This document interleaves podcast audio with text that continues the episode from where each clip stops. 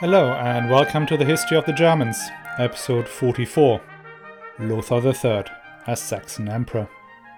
In today's episode, we look at the aftermath of the turbulent election of Lothar, third of his name. Surely the Hohenstaufen brothers, nephews of the last emperors and heirs to the Salian fortune, are not going to take this lying down. Before we start, just a reminder the History of the Germans podcast is advertising free thanks to the generosity of its patrons. And you can become a patron too and enjoy exclusive bonus episodes and other privileges on the price of a latte per month.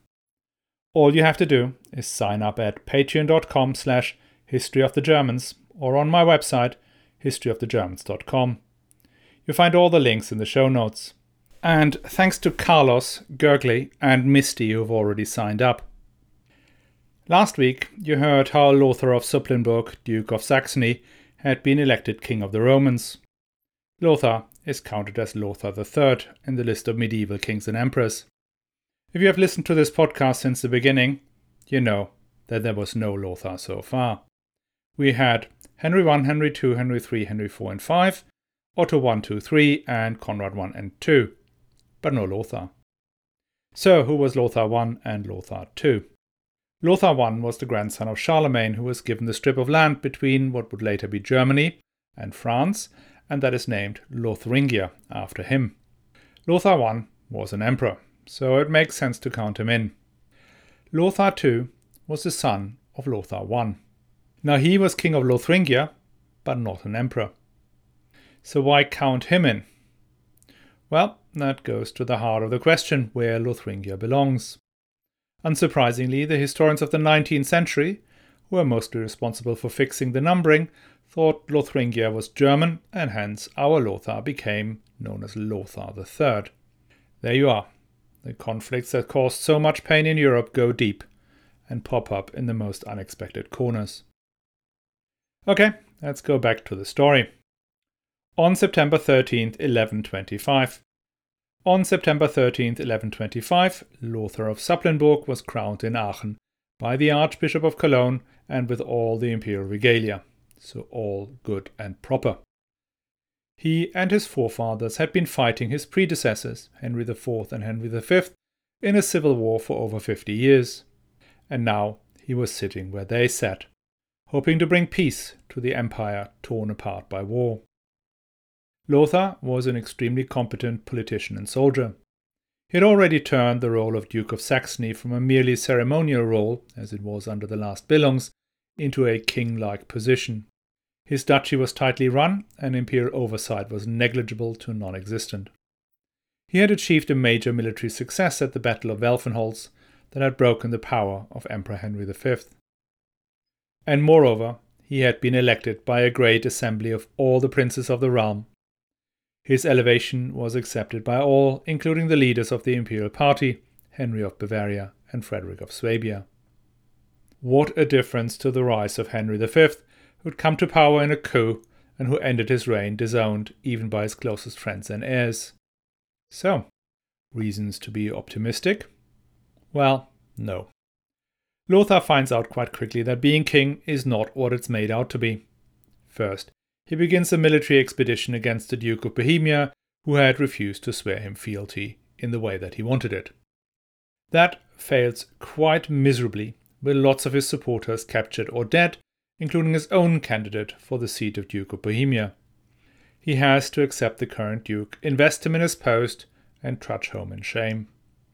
Then he finds himself in a pickle about the position of the Archbishop of Magdeburg. He had supported a candidate who also happens to be his cousin. That candidate had been elected and was actually already acting as archbishop when another candidate was proposed by some other clerics. Lothar, upon gently nudging by the papal legate, accepts a third candidate, a man by the name of Norbert of Gennep, also known as Norbert of Xanten. Norbert was the founder of the Premonstratensians order the most hard to pronounce of the reformed orders that appeared now as Cluny was fading into the background. Their rule was tough, and their abbot even tougher. Apparently, his first three disciples did not survive the rigors of Norbert's extremely austere supplements to the already tight rule of St. Augustine. the Premonstratensians shared some traits with the Cistercians, who were founded around the same time, but differed in as much as there were canons, i.e., involved in preaching and general pastoral care in the community.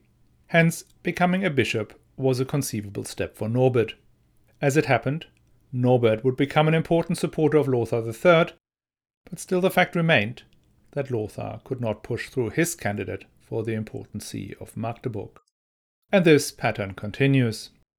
The papal legate removes the abbot of the largest of the German monasteries, Fulda, and excommunicates the bishop elect of Würzburg. These acts, which may or may not have reflected Lothar's own policy, nevertheless look as if he's under the kibosh of Pope Honorius II. But the even bigger issue was the inheritance of Henry V. As we mentioned before, Frederick of Hohenstaufen had been made the heir to Henry V. That means he should receive all of Henry V's personal lands and possessions. What he was not supposed to receive were the crown lands Henry V held ex officio. And that is a problem. After a hundred years of Salian rule and a land register that could at best be described as sketchy, stripping out the private from the crown lands was nigh on impossible. And to be fair, Frederick of Hohenstaufen, having been so elegantly outmaneuvered by Lothar and Adalbert at the election, was in no hurry to hand back the crown estate to its rightful owner, when even before Roman law became again widespread, possession was nine tenths of the law, in particular when the possessor in question carries a long sword and sits on a stone castle. Lothar's request to hand over the royal lands was met with either A. an enthusiastic, Of course, but that particular piece of land comes via a bequest from great great aunt Marjorie, or B. Uh, yeah, just give us a moment. My Chancellor is working its way through the documents. We will be done in a jiffy. According to the chronicler Otto of Freising, the Staufers did not see the point in negotiating honestly with the other side, as long as they've been advised by the Archbishop Adalbert of Mainz. Mainz, they say, was a leech who would not stop sucking out the lifeblood of the House of Hohenstaufen before they were bone dry. Lothar quickly tired of this game and declared the ban on Frederick even before the year 1125 was out.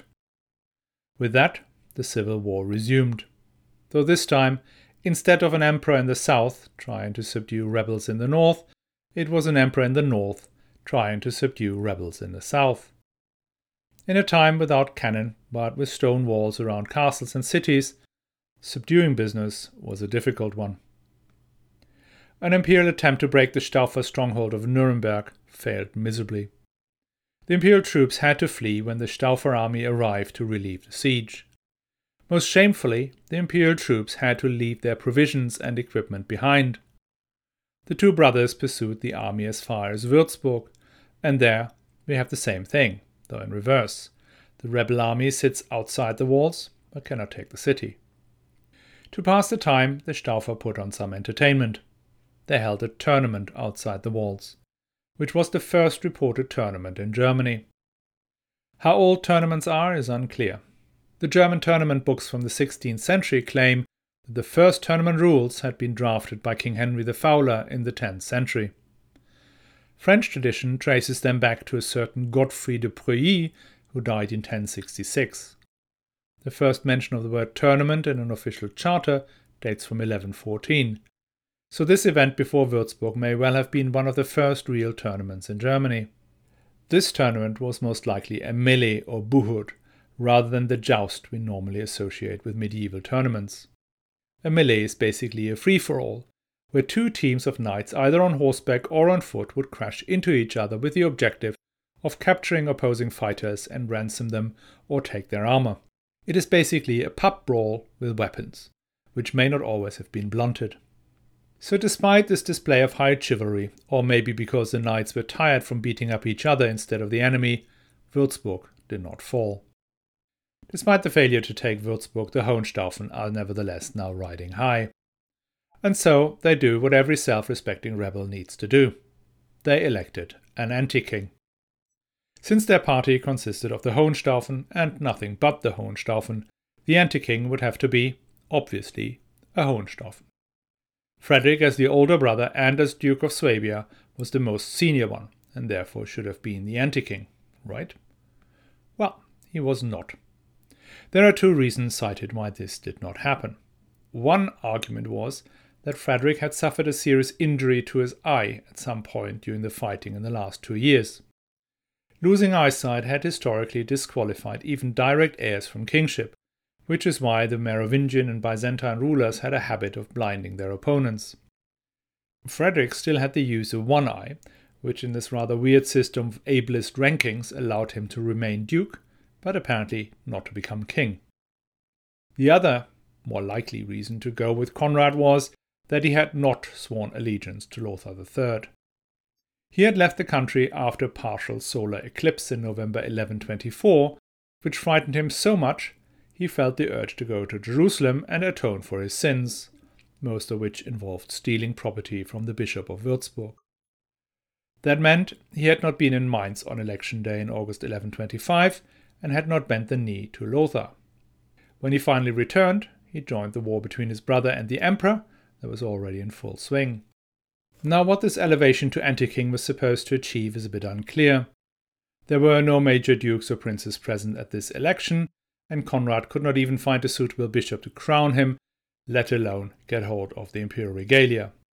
Hence his kingship was only mentioned in an aside by the family chronicler Otto von Freising. The only immediate reaction was the excommunication of the Staufer brothers, first by the German bishops and then by Pope Honorius II himself. By now being excommunicated had become a natural state of affairs for the supporters of the Salian or Hohenstaufen leadership. This was the second time the brothers were excommunicated, and as before, it did not bother them much.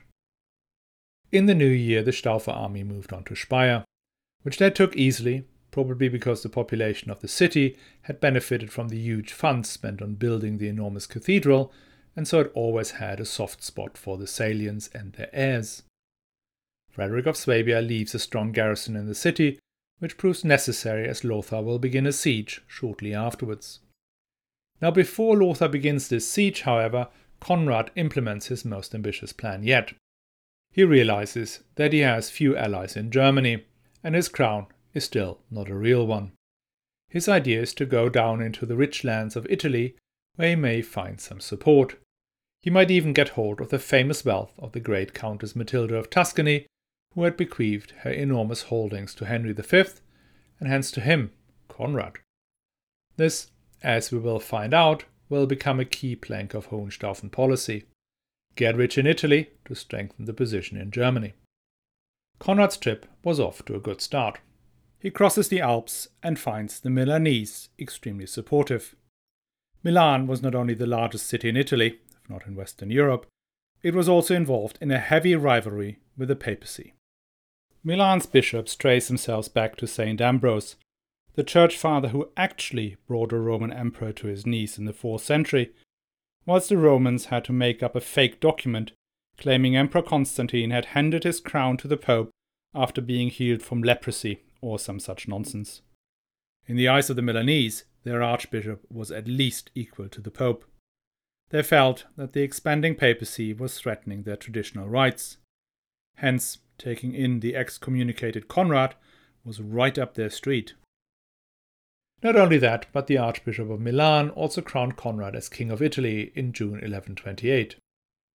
Conrad then embarks on a journey across Lombardy, where he is gladly received by the people and the nobility, or so they say. Most of his rule of Italy seemed to consist in capturing and imprisoning bishops and executing opposing counts. Conrad even begins a journey to Rome to acquire the imperial crown, which, and has to be noted, Lothar III has not yet received. As I'm writing down these words, it suddenly strikes me what the real point of all this gallivanting around Italy is. There was no chance in hell that Conrad could get hold of the imperial regalia and the correct archbishop to be properly crowned in Aachen. If he stayed in Germany, he would never become the legitimate king. But if he could receive a formally correct coronation as emperor, well then Conrad would outrank Lothar III who was a mere king, and then he would be in there with a chance. But the expedition stalls. There's not a lot of detail available, but it seems the Lombards, apart from the Milanese, may not have been as overjoyed to join the Hohenstaufen banner as it was initially made out. Conrad also struggles to get the former vassals of the Countess Matilda to recognize him as her heir. There's a story that the Milanese were prepared to pay one of these vassals a large sum of money for the great complex of fortresses around Canossa. That plot only failed because the wife of that vassal was so appalled by the idea, she told the other Tuscan lords, who then scuppered the deal. By the end of 1129, the luck of the Hohenstaufen is turning for the worse. This change of fortune has a lot to do with Lothar hammering out his association with the House of Welf. The head of the House of Welf, Henry the Black, had supported the election of Lothar in 1125, maybe because Lothar promised his daughter in marriage, or maybe not. In 1127, that marriage finally takes place.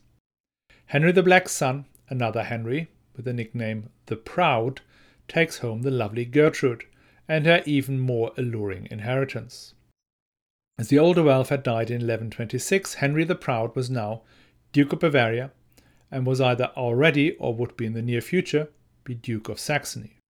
Moreover, he would consolidate in his hands as private property the rich lands of the Welf in Swabia, the ducal lands in Bavaria, the inheritance of the Billungs around Lüneburg, and upon Lothar's demise, the vast possessions of Lothar himself. So Henry the Proud had a lot to be proud of.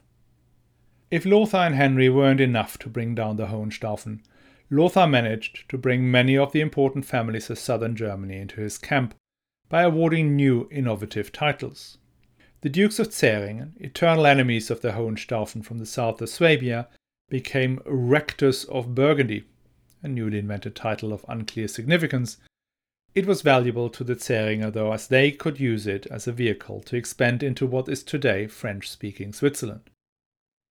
And Lothar created a number of Landgrafs, the title describes a count who is not subject to ducal authority but reports directly to the emperor.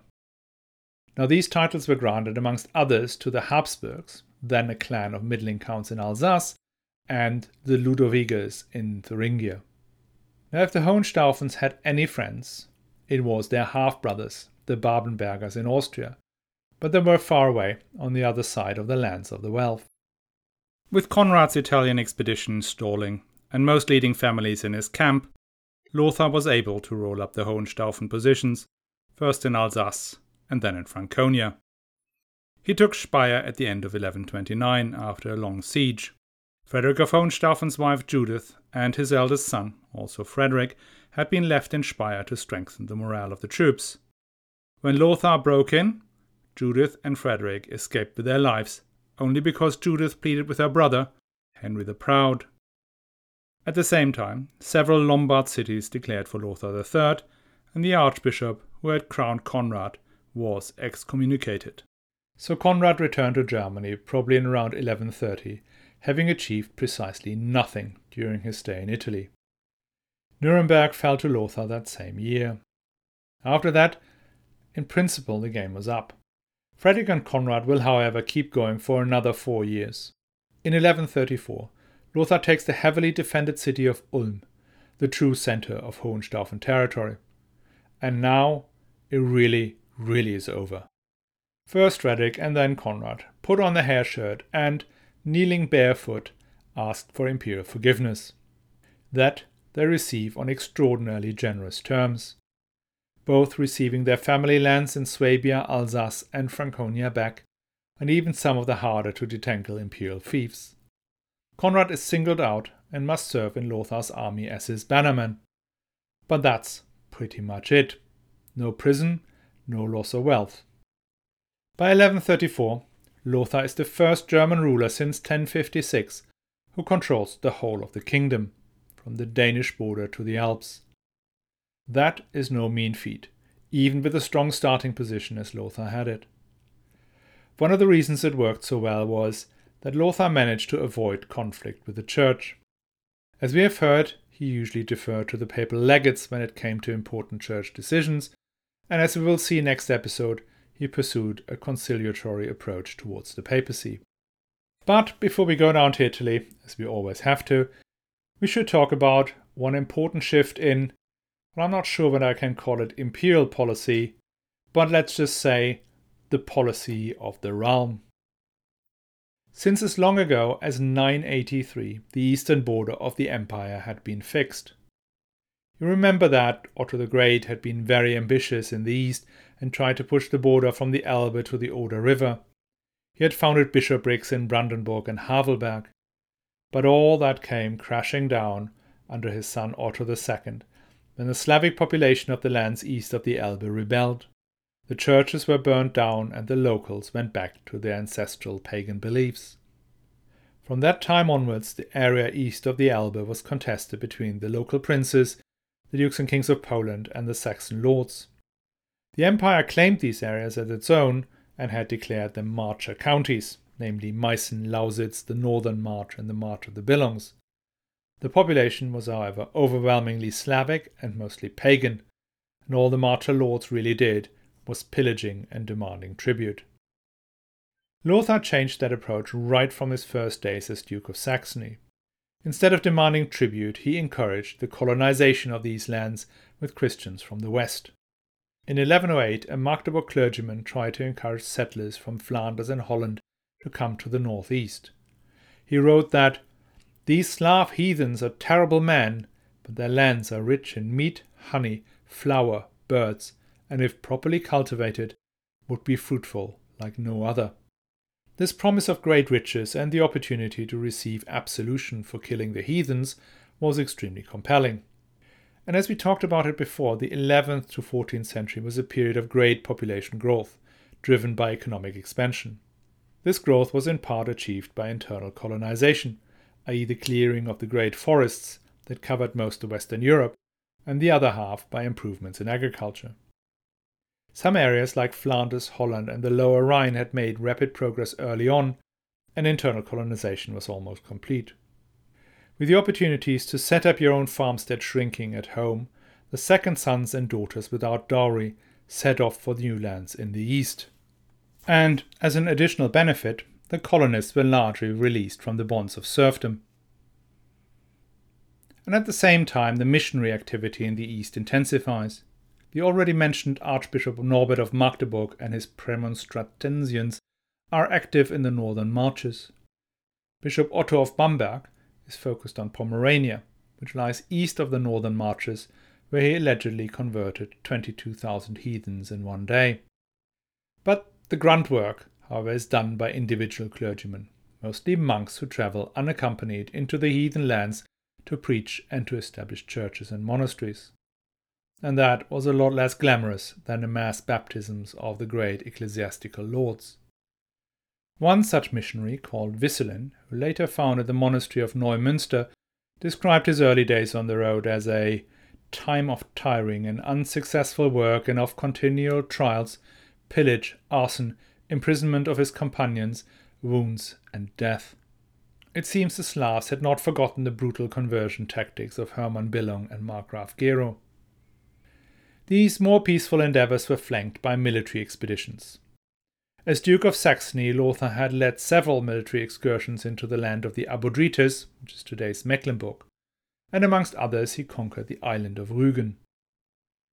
After he had taken the crown, he took advantage of some family quarrels within the Danish royal house to bring this kingdom into vassalage to the empire. To do that, Lothar had to bring his army up to the Danevirk, one of the most astounding military facilities in Europe. It's a 30 kilometer long continuous line of fortifications made from earth, timber, and increasingly stone that the Danes used as their main line of defense from the 8th century until 1864. Danes thought it unbreakable until told otherwise by Prussian cannon. Once the Danish king had been subdued, despite his great wall, Lothar took his troops into Slav lands.